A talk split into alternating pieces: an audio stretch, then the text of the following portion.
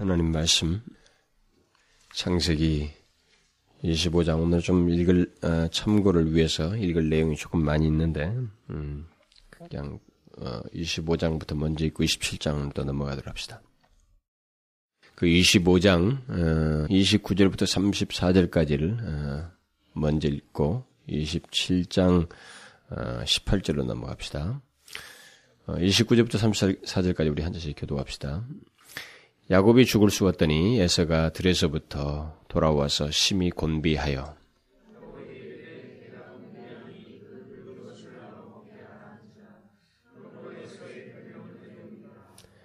야곱이 가로되 형의 장자의 명분을 오늘 오늘날 내게 팔라.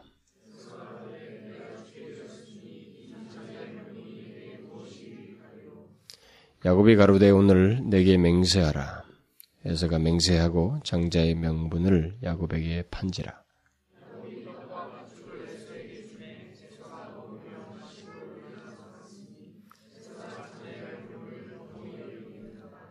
네, 27장, 27장 18절부터 28장 5절까지 우리 계속 교독을 하도록 합시다. 많이 있는데 좀, 그래도 다 하십시다. 참고를 위해서. 야곱이 아버지에게 나아가서 내 아버지여 하고 부른데 가로되 내가 여기 있노라. 내 아들아 네가 누구냐?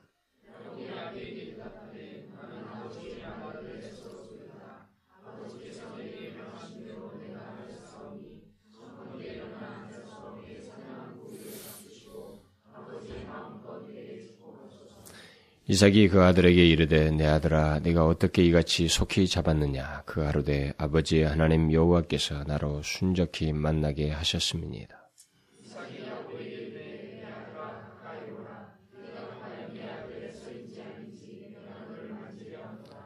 야곱이 그 아비 이삭이 가까이 가니 이삭이 만짐에 가로되 음성은 야곱의 음성이나 손은 에서의 손이로다 하며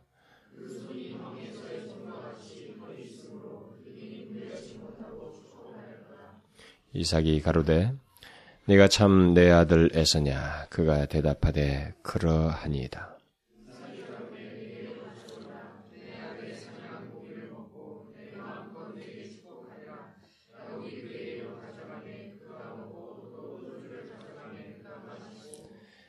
그 아비 이삭이 그에게 이르되 내 아들아 가까이 와서 내게 입맞추라.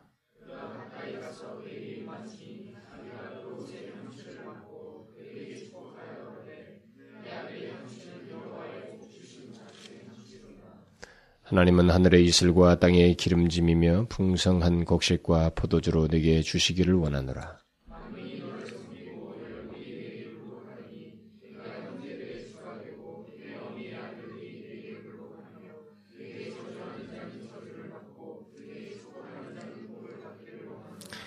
이삭이 야곱에게 축복하기를 마침에 야곱이 그 아비 이삭 앞에서 나가자 곧 그 형 에서의 에서가 사냥하여 돌아온지라.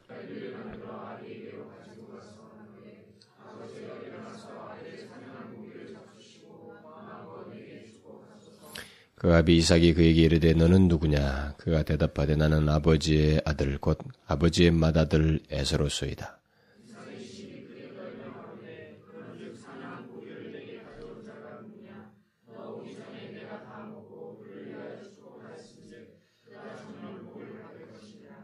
에서가 그 아비의 말을 듣고 방성대곡하며 아비에게 이르되 내 아버지여 내게 축복하소서. 내게도 그리하소서.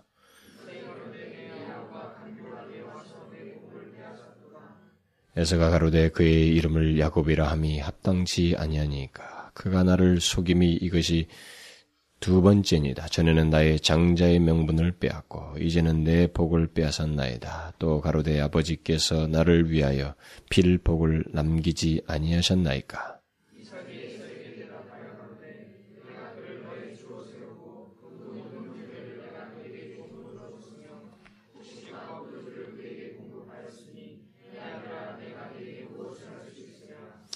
에서가 아비에게 이르되 내 아버지여 아버지의 빌복이 이 하나뿐이리까? 내 아버지여 내게 축복하소서. 내게도 그리하소서 하고 소를 높여 우니.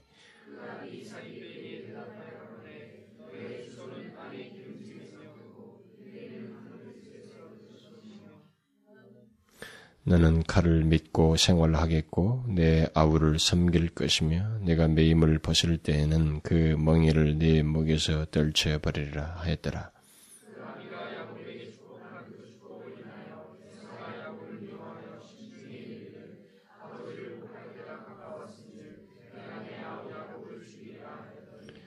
마다들 에서의 이 말이 리브가에게 들림에 이에 보내어 작은 아들 야곱을 불러 그에게 이르되 내 형 에서가 너를 죽여 그 하늘을 풀려 하나니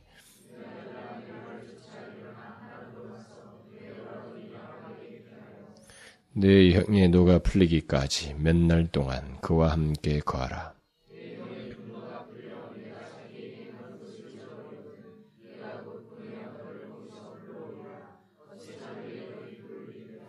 리브가가 이삭에게 이르되 내가 햇사람의 딸들을 인하여 나의 생명을 싫어하거늘 야곱이 만일 이 땅의 딸들 곧 그들과 같은 햇사람의 딸들 중에서 아내를 취하면 나의 생명이 내게 무슨 재미가 있으리까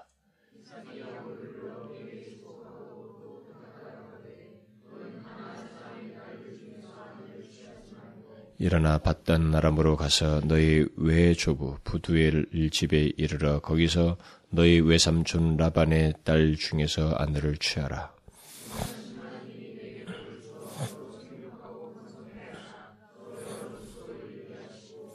아브라함에게 허락하신 복을 내게 주시되 너와 어, 너와 함께 내 자손에게 주사 너로 하나님이 아브라함에게 주신 땅, 곧 너희 우거하는 땅을 유업으로 받게 하시기를 원하노라.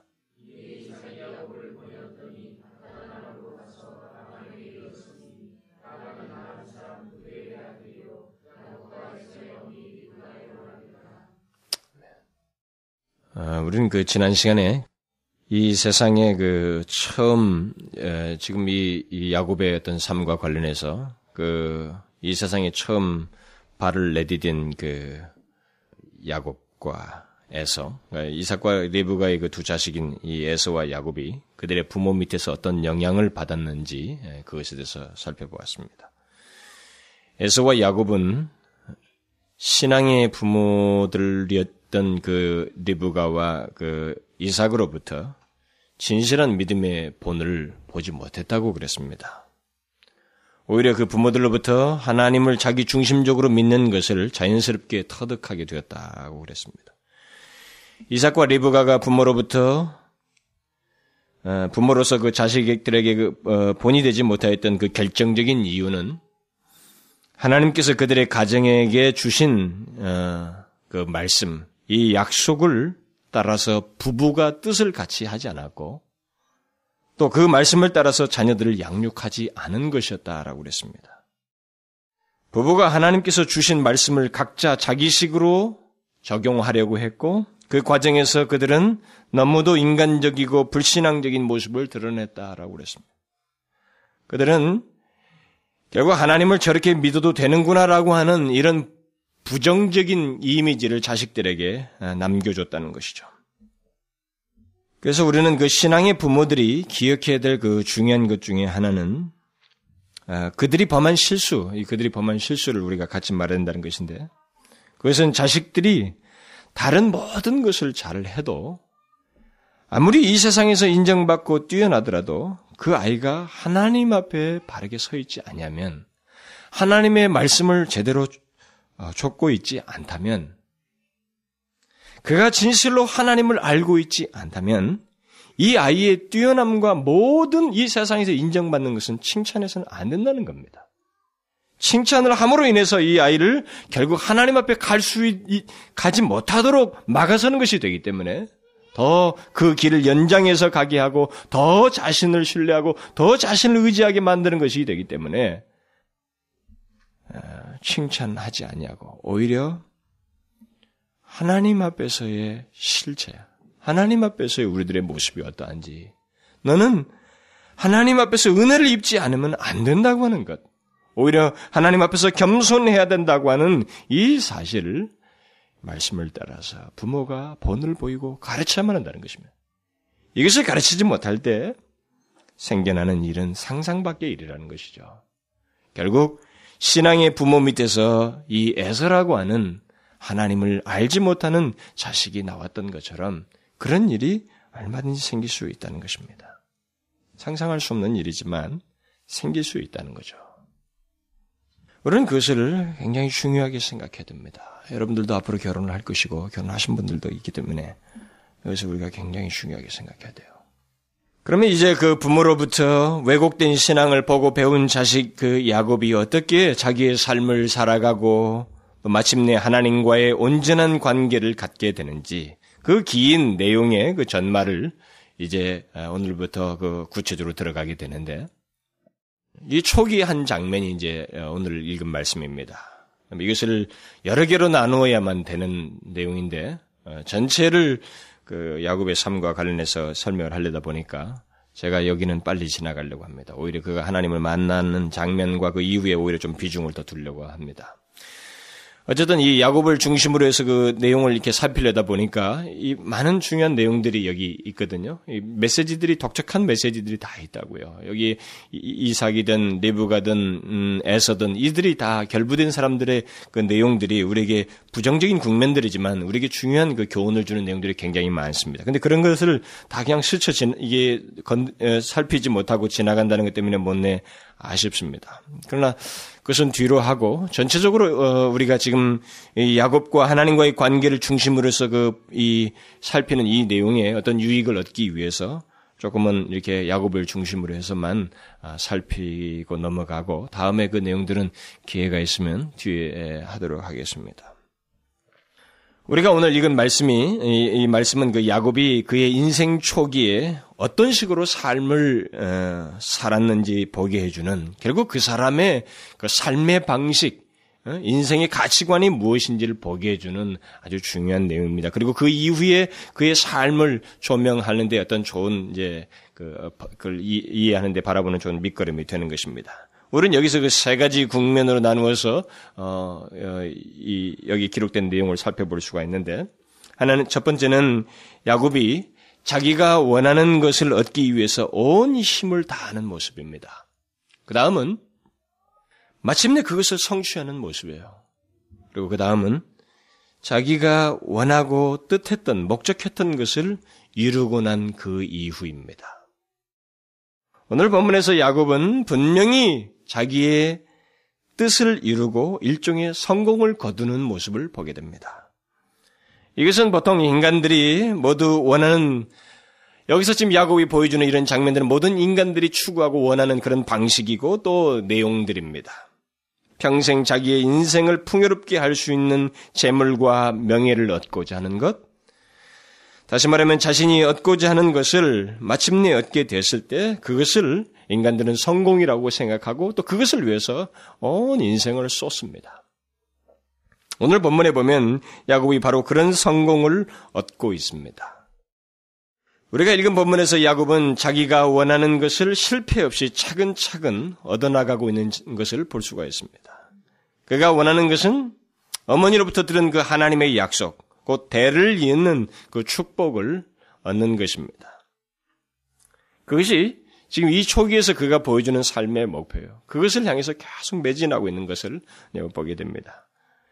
그때 당시에 그 장자는 부모의 재산의 대부분을 받았습니다. 후에 그 야곱 당시 말고 율법이 제정됐던 그 모세 당시에 보는 모세 율법에 보면은 장자는 다른 형제보다 그 재산을 두 배로 받았습니다. 그리고 자기의 집을 어, 다스릴 수 있는 권리를 가졌습니다. 이 자기 집을 다스린다는 것은 간단한 내용이 아닙니다. 예, 족장 사회에서는 더더욱 이것이 어, 굉장한 내용입니다. 집안에 있는 집안과 관, 집안에 있는 모든 것을 이 사람이 다 어, 관리하고 이 사람이 다 다스립니다. 결정 다 해요. 판단하고 결정하고 또 사람을 쫓아내기도 하고 떠나보내기도 하고 너는 우리 집에 부적격자라서 판단해서 형제랄지라도 잘라버립니다. 분리시키는 그런 권리도 행사하고 심지어 재판도 하고 이 모든 것을 행사할 수 있는 그 사람이 바로 장자입니다.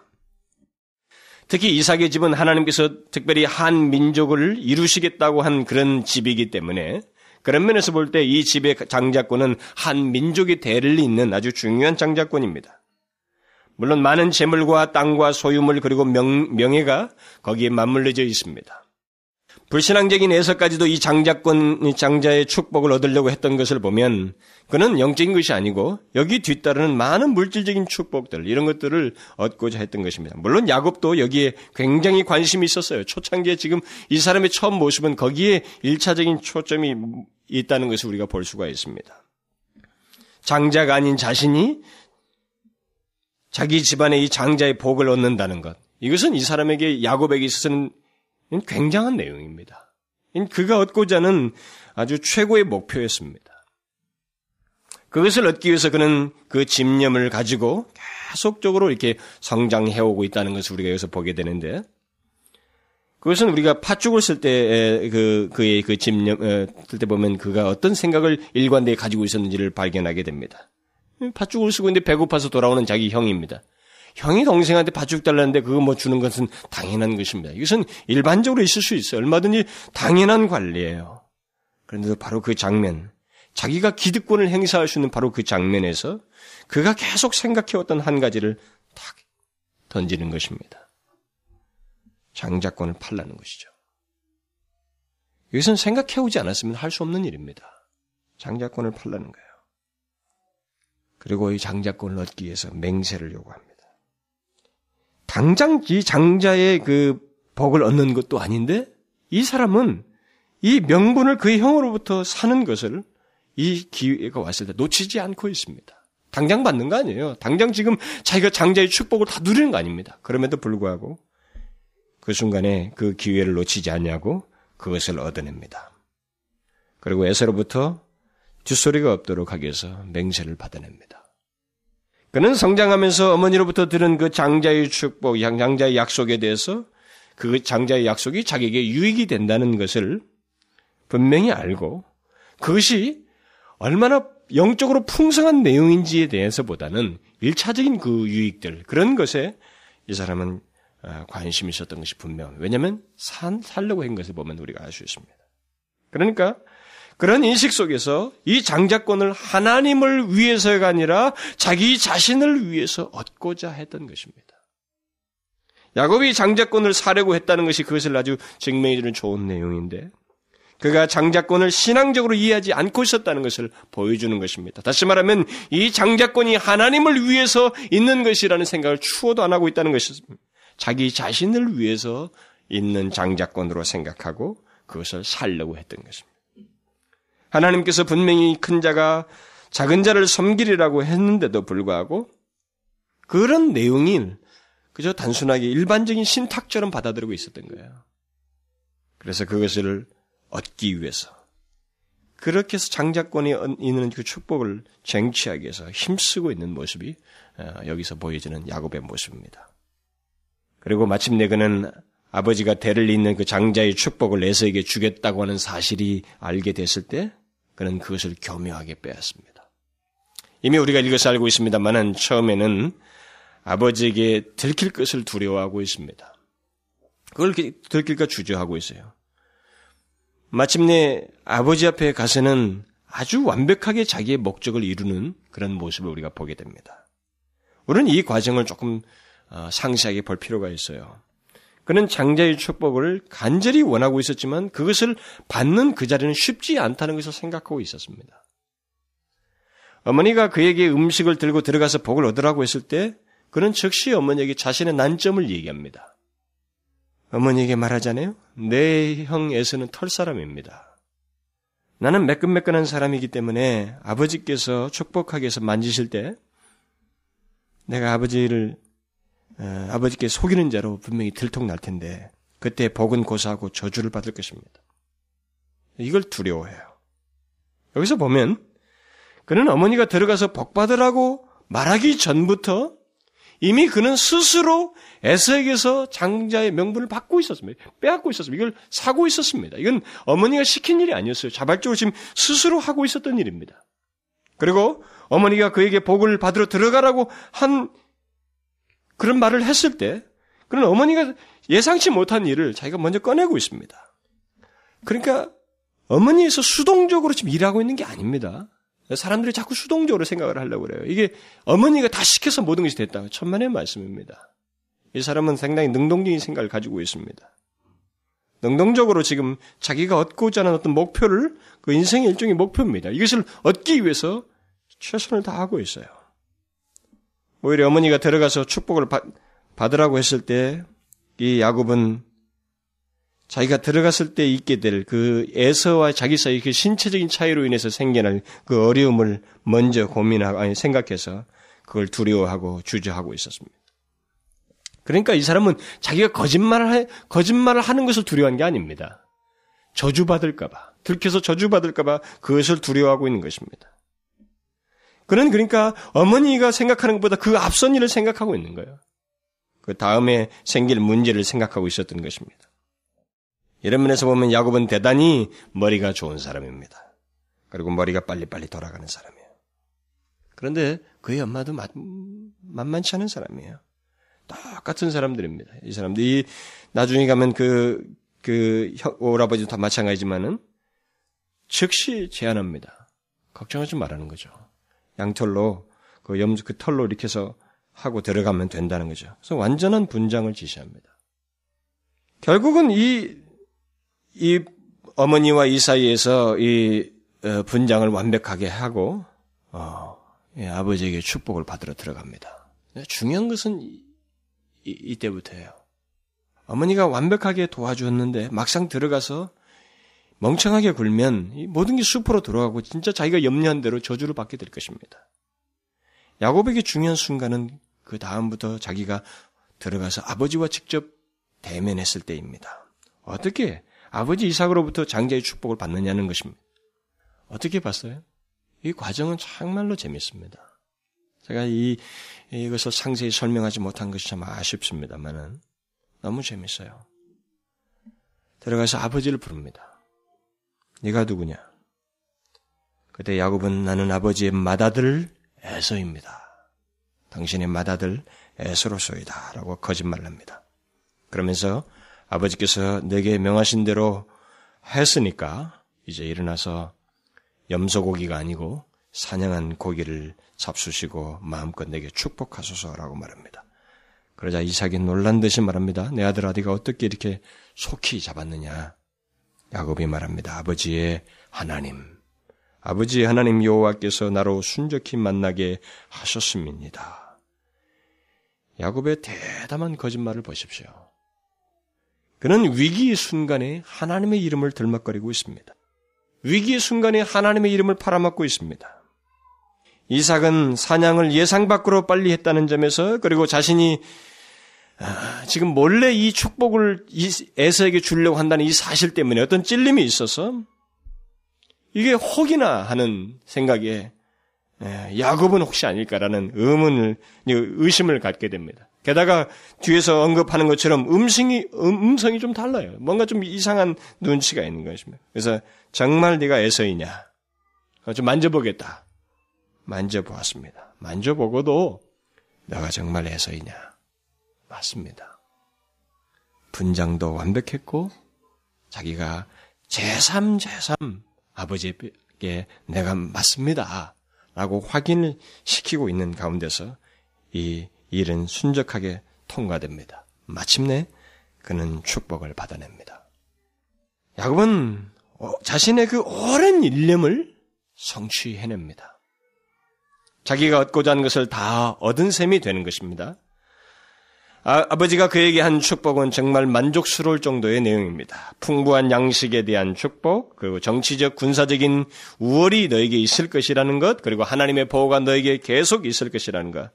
특별히 그 내용 중에 만민이 너를 섬기고 열국이 내게 굴복하리니 네가 형제들의 주가 되고 내 어미의 아들들이 내게 굴복하며 내가 저주하는 자를 내게 저주하는 자는 저주를 받고 내게 축복하는 자는 복을 받을 것이라고 한 것은 그야말로 자기가 그토록 원했던 것입니다. 원했던 복이에요. 그는 이제 자신이 형제들의 주가 되고 모든 후손들이 그에게 굴복할 것이고 자신이 축복과 저주의 분기점이 되는 것입니다. 이것은 자기가 기대하는 기대했던 것에 대해 만족스러운 어떤 축복을 얻게 된 것입니다. 그는 자신이 원하는 것을 다 얻고 일종의 성공을 거두는 것입니다. 성공한 사람이 되고 있어요. 되었어요. 이게 지금까지 얘기예요. 여기 성경에 나와 있는. 이게 세 가지 국면입니다. 이렇게 해서 일종의 야곱은 성공하고 있어요.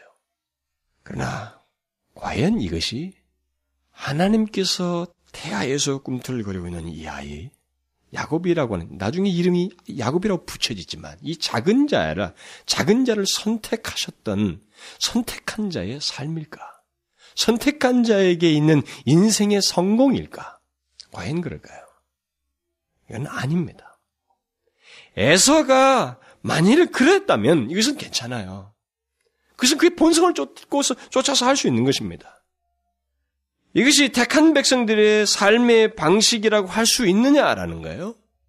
이것이 바로 하나님이 아니라고 하는 이 판단 때문에 이제부터 이 문제는 다른 국면으로 돌아가게 됩니다. 물론 야곱처럼 수단 방법 가리지 않고 일을 해서 자기가 원하는 것을 얻는 것을 보고 이 세상은 다 성공이라고 말을 합니다. 그것이 인생이요. 모든 인생들이 가는 길이고 그렇게 해서라도 우리가 성공을 하고 재물을 얻고 복을 얻으면 그게 그 사람 인생은 정말 어, 성공한 인생이다. 이렇게 말을 합니다. 수당 방법 안 가리고 얻어낸 결과. 그래서 남들보다 높이 올라가는 자리, 높, 높여지고 남들보다 더 많이 재물을 쌓고 남보다 더 똑똑한 사람이 되는 것이 이 세상이 말하는 성공이에요. 그런데 지금 야곱은 그 태도를 그대로 갖고 있습니다. 그런데 하나님이 그것을 야곱에게 관한 한 하나님께서 택하신 이 백성에 관한 한 그것을 성공이라고 말하지 않고 있다는 것입니다. 그것은 하나님을 알지 못하는 사람의 삶이요 인생 얘기지 하나님이 택하신 사람의 삶은 아니라는 것입니다. 하나님께서 택한 사람의 삶은 어떤가요? 그것은 특별하게 구별된 게 있습니다. 하나님께서 가지고 계신 그 내용이 있어요. 또 하나님께서 말씀하신 내용이 있습니다. 바로 그 내용이 있기 때문에 그 내용과 전혀 다른 이 야곱, 전혀 택한 백성이라고 할 만한 모습이 없는 바로 이 사람의 모습. 그저 이 세상 사람과 하나도 다를 바 없는 그 모습을 가지고 성공하고 그것에 취해 있는 이 자리 때문에 하나님은 바로 이때 이 사건 이후에 야곱을 가만히 놔두지 않으십니다. 택한 백성의 모습이 명확히 드러나도록 하기 위해서 하나님은 그를 성공했다고 할 그때에 연단의 도가니에 집어넣습니다. 하나님은 이 야곱은 그 하나님의 축복을 얻으려는 어, 얻으려는 생각만을 가지고 그냥 그것을 마침내 얻어서 이제 누린다고 할 수 있는 그런 어, 상황인데 하나님 편에서는 바로 그 시점에 그를 연단의 도가니로 집어넣는 그 일을 여기서 행하시고 있습니다. 그러니까 그는 너무나 자기 본의적이고 하나님께 대한 신앙도 알지 못하고 있는 가운데서 취해 있는 것입니다. 하나님의 이름을 들고 많이 들어, 듣고 또 말하고 있지만 그분이 진실로 누구인지 그리고 그분 앞에서 자신이 어떻게 살아야 되는지 이것을 전혀 알지 못하는 가운데 소위 하나님이 주신 복이 이런 거야 라고 하면서 스스로 취해 있는 것입니다. 그야말로 그 사람에게 있어서 모든 것의 중심은 자기였어요. 장자의 축복도 심지어 하나님도 자기를 위해서 있는 것처럼 생각하고 있었습니다. 그래서 하나님은 자신이 택한 야곱을 더 이상 놔둘 수가 없었고 그가 너무나 취해 있는 이 자아도치 그리고 자기밖에 모르고 하나님보다 자기 자신을 더 신뢰하고 자기 머리를 의존하고 있는 이 전혀 다르지 않은 이 사람을 택한 백성의 모습을 드러내도록 하기 위해서 하나님은 그를 이제 새로운 국면으로 이제 옮기시는 일을 그 사건 이후에 하게 됩니다. 우리가 기억할 것은 모든 일이 잘 돼가고 있을 때 그런 가운데서 더욱 자기 자신을 의지하고 자기 자신에 대해서 과신하고 자기 자신을 두텁게 믿고 있을 바로 그때 하나님의 택한 백성에게 있어서는 바로 그 시점이 위기입니다. 결정적인 위기예요. 바로 그때 하나님은 하나님의 택한 백성들의 그런 시점을 놔두지 않으시고 그때부터 그야말로 시련과 연단의 길을 갖게 하십니다. 이것은 우리가 지금도 수도 없이 듣는 간증이에요. 많은 사람들에게서 듣는 간증입니다. 하나님의 백성들에게 있어서 가장 위험한 때가 있다면 그것은 하나님 없이도 모든 것이 잘, 잘 되어갈 때입니다. 내가 하나님을 진실로 의지하지 않고 있는데 모든 것이 잘 되어가고 있을 그때입니다. 이때는 하나님의 백성들에게서는 굉장히 큰 위기예요. 결정적인 순간입니다. 자기 계획대로 자기 방법과 수단대로 잘 돼가고 있을 때 내 머리를 의존해서 내 머리를 쓰고 해서 내 머리 써가면서 일을 진행하고 있는데도 뭐 일이 잘 돼가고 있을 때 바로 그때 하나님의 백성들은 아, 일종의 위기를 맞게 됩니다. 야곱은 장자의 축복을 빼앗은 이후에 자기가 얻었다고 하는 그 일종의 성공을 누리기는커녕 이제 그야말로 노예 같은 생활을 시작하게 됩니다. 그는 자신의 뜻을 다 이뤘다고 생각했어요. 그러나 그 이후에 모든 것이 무너지는 것 같은 그런 새로운 국면, 그 고난의 도가니 속에 빠지게 됩니다. 왜? 왜 그렇게 됐을까? 제가 조금 전에도 조금 얘기했습니다만, 제일 중요한 이유는 그가 택한 사람이기 때문에 그랬습니다. 택한 사람이 아니면 그 성공한 것에 취해서 먹고 살다 끝납니다. 자기 자신을 더 과신하다 죽고 말아요. 그게 엔조이하고 끝나게 돼 있습니다, 인생은. 그러나 여러분, 인생은 전혀 다른 국면이 있어요. 어떤 사람은 성공하던데 이 성공을 계속 엔조이하고 누리다가 죽는데 어떤 사람은 성공하다가 꺾이는 것입니다. 하나님의 착한 백성들이에요. 왜 이 사람에게 이렇게 성공해서 거두어서 그 성공을 누려야 할 그 시점에 하나님께서 그를 꺾으시고 고난의 도가니로 집어넣는가? 그것은 그것을 택하셨기 때문에 그랬습니다. 그게 최고로 중요한 이유예요. 그가 지금까지 보여준 삶은 선택된 사람, 사람의 삶의 모습이 아니었습니다. 하나님의 백성이 아니라면 자기 성공에 취해서 그냥 가도 되지만 이 사람은 이미 하나님께서 태어나기 전부터 택하였기 때문에 하나님은 더 이상 그를 놔둘 수가 없었던 것입니다. 자기가 주인인 듯이, 주인인 듯이 살아가는 이 사람. 수단과 방법을 안 가리고 거짓말을 일삼으면서 자기 뜻을 이루고 자기 욕심을 쫓아서 사는 이 사람. 이 사람이 분명 선택된 사람이라면 달라야 되는 것입니다. 이제 달라야 할 시점이 되었다는 거죠. 지금까지의 모습은 하나님 없는 사람의 모습이었습니다. 여러분 잘 기억하십시오. 아무리 하나님의 이름을 들먹거리고 뭐 하나님이 순적히 길을 주셔서 뭐 사냥을 했고 아무리 하나님의 이름을 들먹거리면 팔아먹어도 그 사람이 이 하나님까지도 자기를 중심에서 이용하고 있는 한 이 사람은 아직까지 하나님 없이 살아가고 있는 사람입니다. 죄송합니다만 넌 크리스천과 다를 바 없어요. 그에게 있어서 차이는 그 사람 밖에 있는 것입니다. 하나님 쪽에서 선택했다는 사실 외에는 그 사람 자신은 그것조차도 알지 못하는 전혀 하나님의 택한 백성이 아니라고 하는 그런 넌 크리스천의 모습을 그대로 드러나고 있는 것입니다. 하나님 없는 사람의 모습을 그는 지금까지 계속 그 모습을 드러냈던 것입니다. 그러나 하나님은 그를 선택하셨고 선택된 사람은 달라야만 하는 것입니다. 그는 자기가 주인이 아니고 하나님이 자신의 주인임을 알고 사는 자이기 때문에 택한 자는 그것을 드러내야 됩니다. 그런데 야곱에게 바로 그런 모습이 전혀 나타나고 있지 않았다는 거죠. 그래서 하나님은 그 선택된 사람의 모습이 드러나도록 하기 위해서 그가 성공했다고 하며 그것에 취해 있을 그때 그를 광야로 내모르신.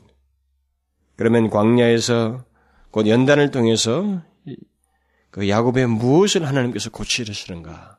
무엇을 연단하시려는가?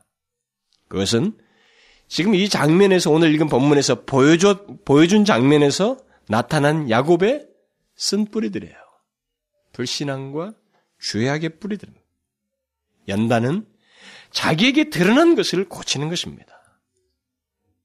자기에게, 자기가 특별히 가지고 있는 것을 고치는 거예요. 그것을 고치기 위해서 하나님은 그를 이제 연단의 도가니로 집어넣습니다. 뭐예요? 제일 중요한 것은 이 사람이 계속 하나님을 들먹거렸습니다. 뭐 하나님이 어떻고 어떻고 했어요. 그리고 장제의 축복도 이게 뭐 하나님이 주시는 축복이라는 것까지 다 알고 있었습니다. 그러나 뭡니까? 중요한 것은 하나님을 진실로 믿고 있지 않았습니다. 그는 하나님께서 지금 장, 큰 자가 작은 자를 섬길 것이라는 이런 약속을 주셨으면 하나님께서 하신 이 약속은 반드시 하나님이 이루십니다. 그 이루심에 대해서 믿어야 하는 것입니다. 하나님께서 인생 가운데서 어떻게 역사하실 것인지, 그리고 구체적으로 그들 가운데서 어떤 일을 진행하실 것인지, 그 선택한 사람을 어떻게 붙으실 것인지 믿고 있어야 돼요. 하나도 안 믿은 것입니다. 계속적으로 자기 머리를 의지하여서 모든 것을 하려고 했던 것입니다. 그는 어머니와 함께 자기 목적을 이루기 위해서 수단 방법을 가르지 않았던 것입니다. 사람이 수단 방법을 가르지 않는다는 것은 거짓말을 기본으로 잘한다는 말이 됩니다. 불신앙적이고 하나님까지 이용하고 수단 방법을 가리지 않는 이 사람들 속에는 깊은 것이 하나 있는데 거짓말이에요. 거짓된 속성입니다. 여기 잘 보면 야곱은 거짓말쟁입니다. 얼마나 거짓말을 잘하는지 몰라요. 근데 여러분 이 거짓말은요 간단한 게 아닙니다. 불신앙과도 연관돼 있고 아주 중요한 거예요. 중요하게 생각해야 될 내용이다 이 말이죠. 그냥 필요에 따라서 이리 둘러치고 저리 둘러치는 그 거짓말을 하는 것 같지만 그의 거짓말은 하나님과 다른 사람과의 관계를 다 깨뜨리고 있습니다. 심지어는 자기 자신까지도 멍들게 하고 있습니다. 보통 거짓말은 다 그렇습니다. 그러면 우리는 이 거짓말을 잘 생각해야 돼요. 굉장히 중요하게 다루어야 됩니다. 여기 보면 야곱은 아버지를 속임으로써 아버지를 무시하고 있습니다. 그리고 아버지와 자식 간의 관계를 깨버리고 있어요. 거짓말은 그 거짓말을 하는 대상과의 관계를 깨뜨리는 것입니다. 온전한 관계를 갖지 않는, 않고 있다는 것을 말해주는 것입니다. 이건 하나님께도 마찬가지입니다. 야곱은 하나님과의 관련된 일을 지금 하고 있는데도 불구하고 이것을 거짓말을 함으로써 하나님을 경히 여기고 그분과의 신실한 관계에 있지 않다는 것을 나타내주고 있습니다. 하나님과 형식적인 관계를 가지고 있다는 것을 증명해 주고 있는 것입니다. 근데 그뿐인가요? 그는 자신이 지금 내가 거짓말을 하고 있다는 것을 자기가 알고 있으면서도 하고 있는 것입니다. 염소고기 들고 가고 있어요. 사냥한 고기라고 말하고 있습니다. 하나님이 순적하게 잡혀준 거 아니, 잡, 잡게 준거 아닙니다. 하나님 순적하게 잡혀줬다. 거짓말하고 있어요. 자기까지 속이고 있습니다. 이건 뭐예요? 스스로 자신을 멍들게 하고 거예요. 자기와 자기, 자기 안에, 자기가 자기 자신에 대한 이 관계를 이렇게 분리시키고 있어요, 일종의. 자기 자신을 못, 믿, 못 믿도록 하는, 스스로 멍들게 하는 일을 이 거짓말을 통해서 하고 있습니다. 거짓말은 간단하지가 않습니다. 이것은 자기만을 위하는 사람에게 깊숙이 뿌리 박혀 있는 것입니다. 더욱이 하나님을 의식하지 않고 자기만을 위하는 사람, 자기 욕심을 쫓는 사람, 또 자기 성공을 위해서 수당 방법을 안 가는 사람, 그런 사람들 속에는 이 거짓말이 깊게 깊게 뿌리 박혀 있습니다.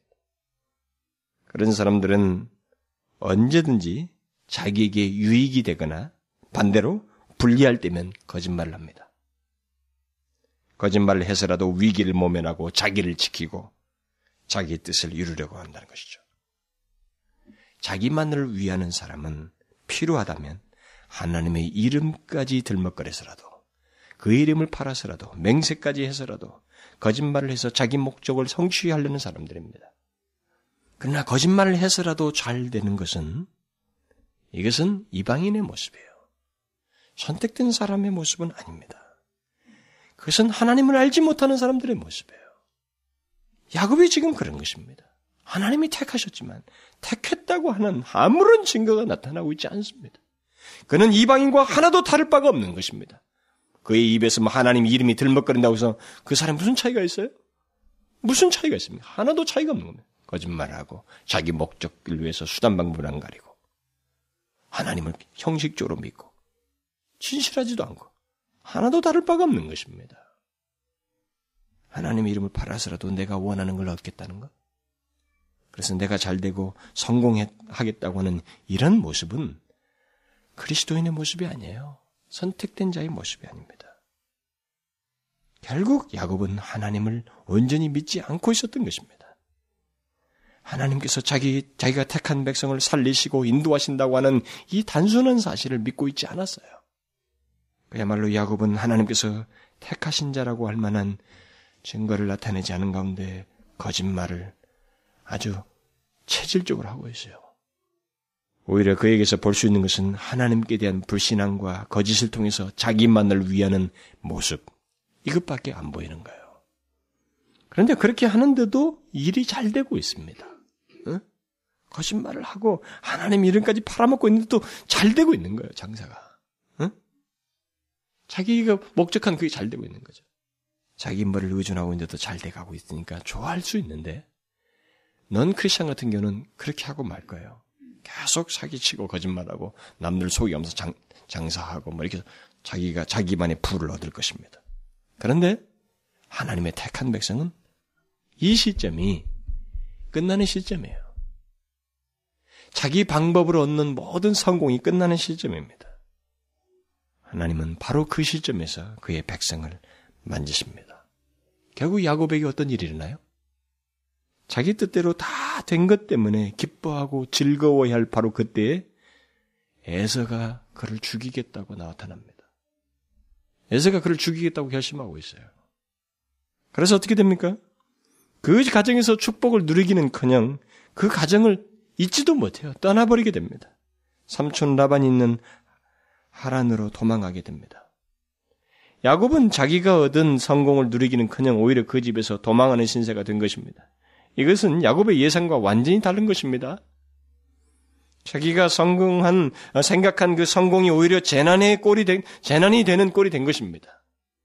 하나님의 택한 백성에게는 바로 이런 모습이 반드시 일어납니다. 여러분과 저는 이것을 명심해야 돼요.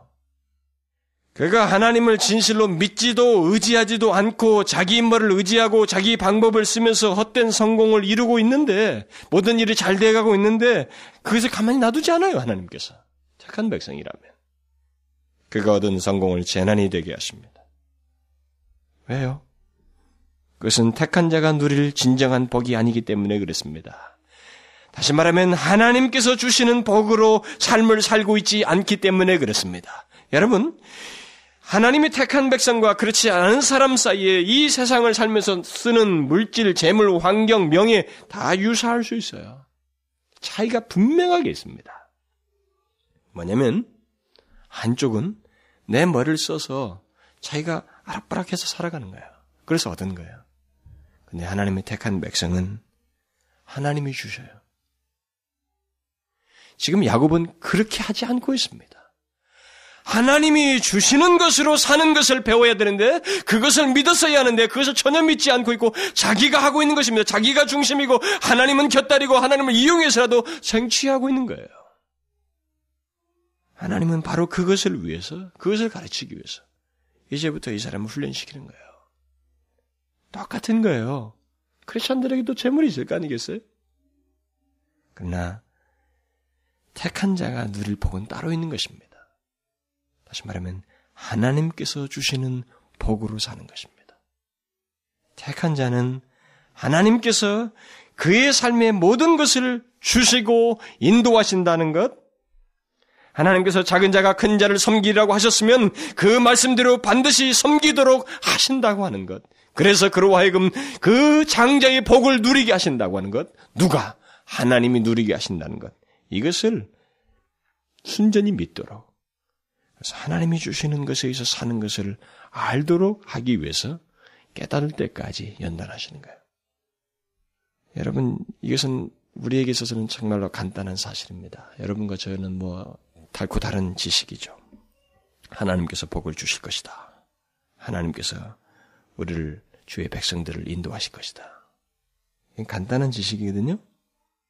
근데 중요한 것은 믿느냐는 거예요. 믿느냐는 거예요. 야곱은 안 믿었습니다, 여러분. 그는 하나님의 이름을 들먹거렸지만 자기 머리를 믿었고 자기 방법을 써서 자기 노력에 의해서 자기 성취를 한 것입니다. 그는 이것을 믿지 않고 자기 방법을 쓰고 거짓말을 일삼은 것 때문에 하나님은 바로 그것을 뽑을 때까지 그를 연단하시는 거예요. 하나님의 백성의 모습을 드러내도록 하기 위해서. 그가 하나님을 진실로 믿을 때까지. 또 자기를 부인하기까지.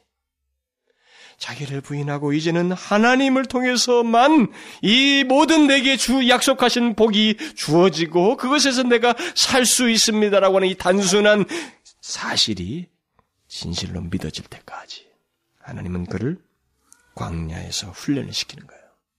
죄악의 뿔을 그래서 다 뽑으시는 것입니다. 결국 하나님은 그의 백성들이 그를 온전히 믿을 때까지 이런 식으로 연단을 하십니다. 우리들이 자기 방법과 뭐를 의존하면 할수록 하나님은 연단을 더 강하게, 더 길게 하셔요. 이것을 우리가 알아야 됩니다. 하나님은 야곱과 같은 술수나 거짓말과 자기 본의적인 신앙 태도가 사라질 때까지 하나님의 백성들을 다스려요. 야곱의 케이스에서 우리가 나중에 그것을 보게 될 것입니다. 이 머리 쓰는 것의 대가인 이 사람이 어떻게 바뀌는지를 보게 될 것입니다. 하나님의 손이 놀라워요. 130년의 인생이 어떻게 어떻게 극적으로 극적으로 변해 나가는지 보게 됩니다. 하나님을 믿는다고 하면서 믿는 것은 어디까지나 말일 뿐 실제로는 자기 머리를 믿고 사는 사람들. 자기 방법과 수단을 쓰면서 살아가는 그런 사람들은 그런 사람들은 다 하나님께서 만지셔야 하는 심하게 다루셔야 하는 연단받아야 하는 그런 대상들입니다. 그러므로 우리가 잊지 말아야 될 것은 야곱처럼 하나님을 믿는다고 말을 하지만 자기 방법을 쓰면서 살아가는 사람 있잖아요.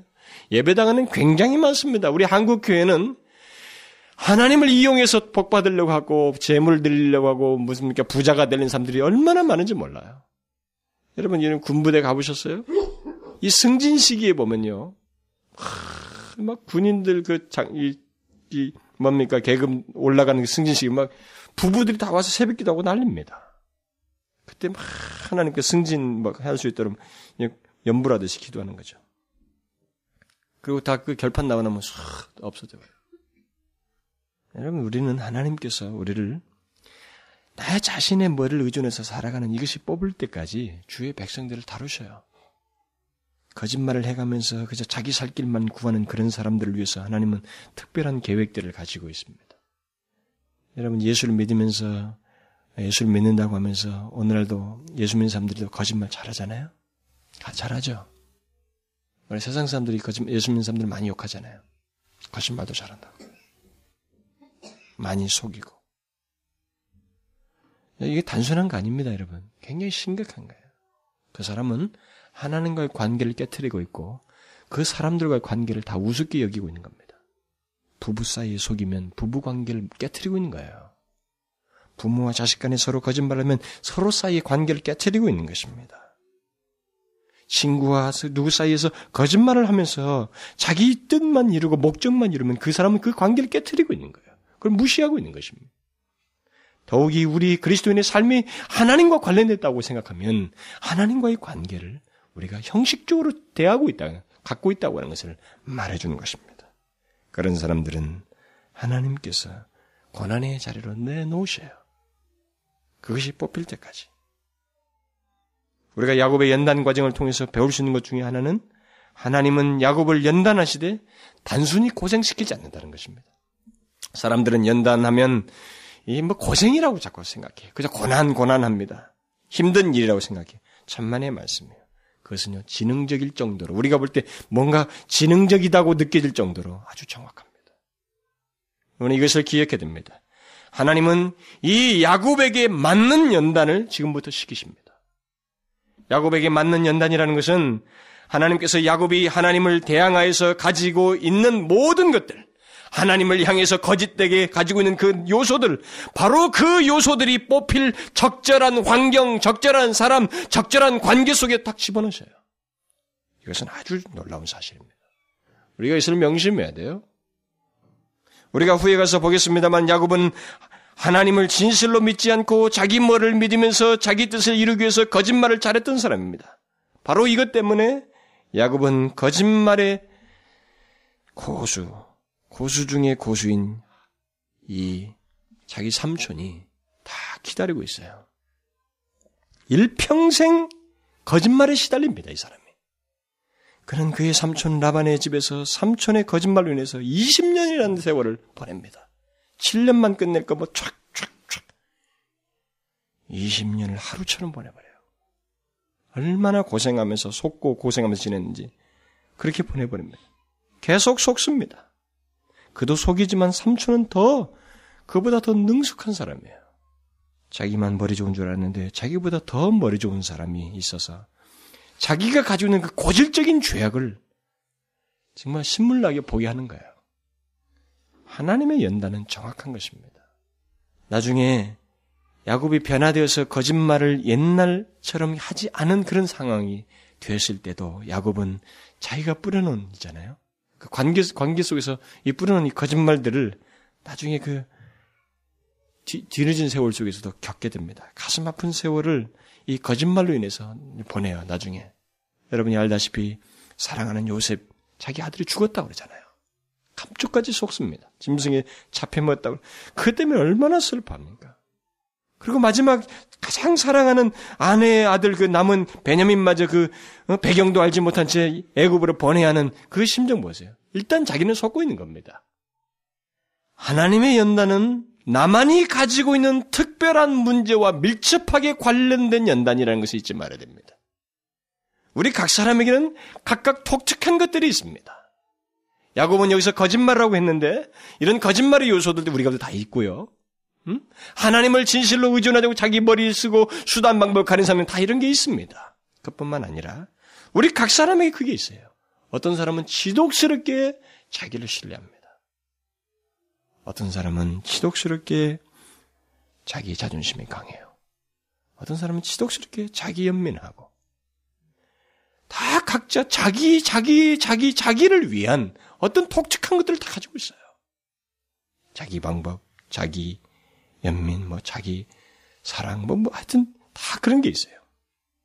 바로 그런 것이 뽑힐 때까지 바로 그 사람에게 맞는 환경, 관계를 하나님께서 연단 중에 허락하십니다.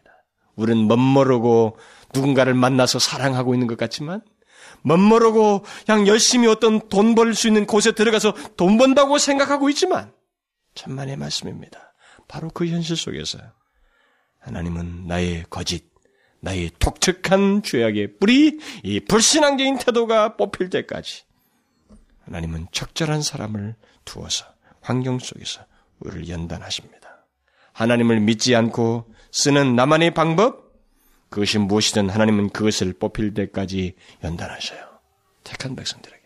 자기의 뜻을 이루기 위해서 대, 대담하게 하나님의 이름까지 팔아먹었던 야곱은 이 거짓말하면 온몸이 전율을 느낄 정도로 아, 시달립니다. 여러분 인생 중에 그걸 우리가 알아야 돼요.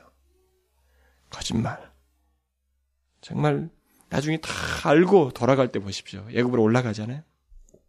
아 살아 있고 야구 요셉이 그렇게 됐고 그래서 바로 앞에 가서 뭐라고 말합니까?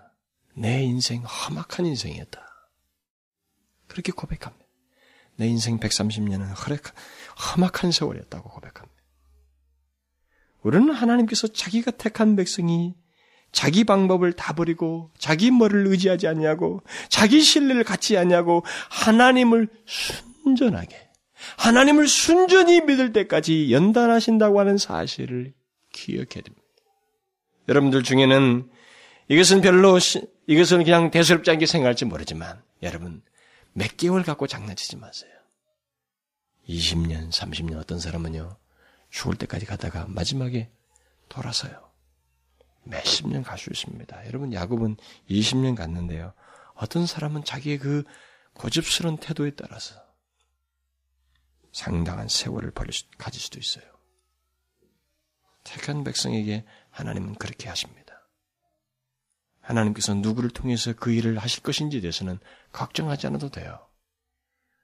우리가 가장 가까운, 나와 가장 가까운 관계, 내게 가장 필요로 하는 사람, 그리고 내가 떠날 수 없는 환경 속에서 그 일이 진행된다는 사실을 기억해야 됩니다.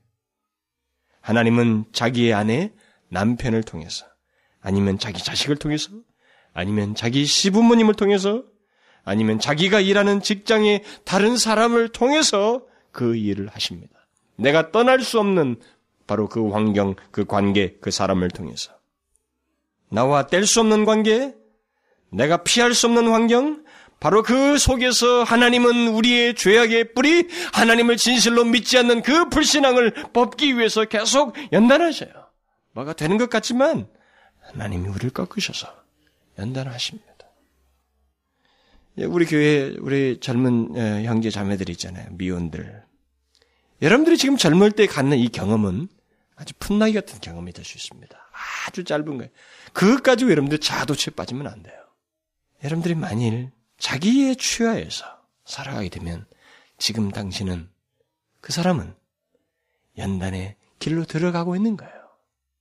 얼마나 걸릴지는 모르지만 하나님 없이 살아가는 그 세월은 이제 하나님께서 더 이상 놔두지 않기 위해서라도 그런 이제 하나님을 제대로 알도록 하기 위해서라도 연단을 받게 하셔요. 도저히 피할 수 없는 연단의 도가니 속에서 시련을 받게 하십니다. 어쩌면 자기가 가장 믿는 사람을 통해서 시련을 받을지도 몰라요. 어떤 사람은요, 부부 사이에서도 일이 해결 안 됩니다. 응? 서로 하나님께서 연단하게서 때론 부부를 이렇게 허락하기도 하거든요. 또, 시부모님 만나게 해주는. 그렇게도 연단이 안 되는 거예요. 그러면 누구예요? 자식이에요, 자식. 여러분 잘 생각하셔야 돼요. 인간이 참 이상합니다.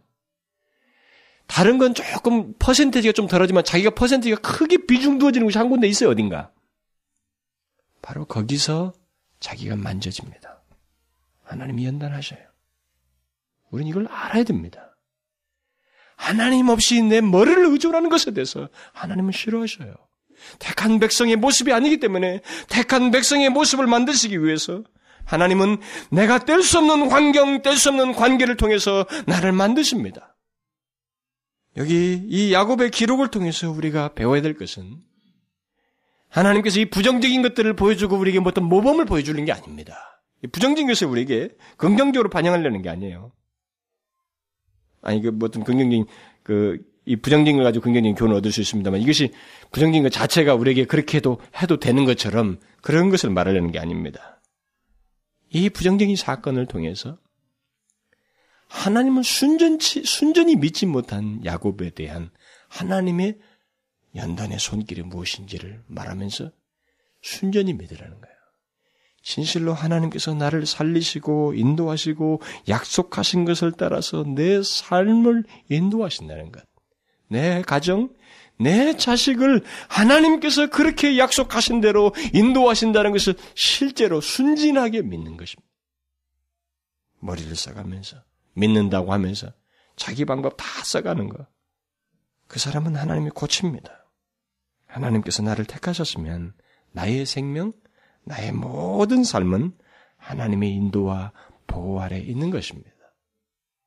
중요한 것은 내 머리를 의지하지 아니하고 내 주, 나, 나의 주인이 나가 아니라고 하는 것, 내가 아니라고 하는 것을 하나님 앞에서 인정하고 돌이켜 하나님을 나의 주인으로 의지하는 거예요.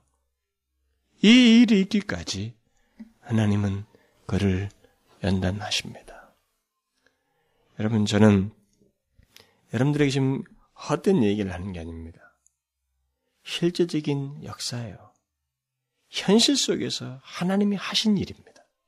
그리고 지금도 많은 사람들이 얘기했어요. 여러분들이 그 간증문들 한번 읽어보세요. 그 그런 것들이 주로 뭐 어디서 어느 출판사에서 많이 나오는데 다 읽어보십시오. 그들이 다 올라갔다 떨어집니다. 다 떨어져요. 떨어지고 나서 다 공통적으로 그들이 하나님을 제대로 인정하기 시작합니다. 아주 단순한 진리입니다.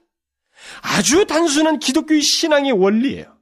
그 원칙 하나가 그 사건을 통해서 터득되는 겁니다. 그 연단의 과정을 통해서 그들 가운데 드러나는 것입니다.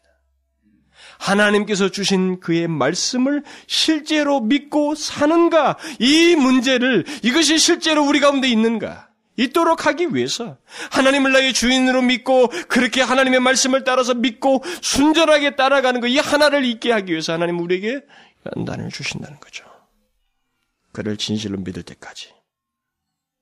하나님의 말씀을 들으면서도 보면서도 실제로는 믿지 않고 자기 방법을 의존하면 거짓말을 일삼으면 그 사람은 그것을 뽑을 때까지 하셔요. 여러분 명심하십시오. 우리가 거짓말 잘하면요. 내가 반드시 속게 돼 있습니다. 나보다 고수가 반드시 있어요. 내 가족 중에 나타날 수 있고 내 직장에서 나타날 수 있고 어디서든지 그것이 뽑힐 때까지 나는 당하고 당하고 당하다가 나중에 거짓말하면 쓴물이 날 때까지 우리가 결국 하나님 꺾일 때까지 우리를 만지십니다. 백발이 돼서라도 하나님께서 주의 택한 백성은 그렇게 택한 백성의 모습, 하나님을 주인으로 믿는 신앙의 변화를 갖게 하셔서라도 그렇게 하려 가셔요. 야곱이 에서와 다를 수 있는 차이가 무엇입니까? 무슨 차이예요? 지금 보십시오. 야곱이 에서가 더 신사적이에요. 지금까지 장면을 보면 하는 행동 보면은 애굽이 이 야곱이 더 지저분합니다. 이 에서를 갖다가 더 속이고 말이죠.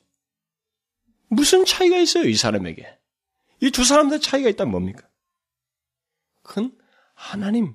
이 두 사람 자기 자신은 모르는 얘기예요. 내 밖에서 어떤 일이 있다는 사실. 이것이 차이입니다, 유일하게.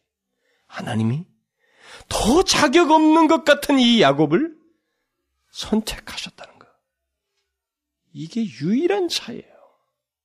이 말은 저와 여러분이 선택된 백성이면 우리에게서 가치는 오직 하나님이 나를 사랑하셨다는 거 이거 왜 아무것도 아니라는 것입니다. 그렇기 때문에 우리는 순진해야 된다는 거예요. 이 믿음에 있어서.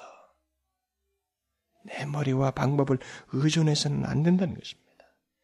자기를 부인하고 나를 고집할 것이 아니라 자기를 부인하고 하나님의 은혜를 인정해야 된다는 것입니다.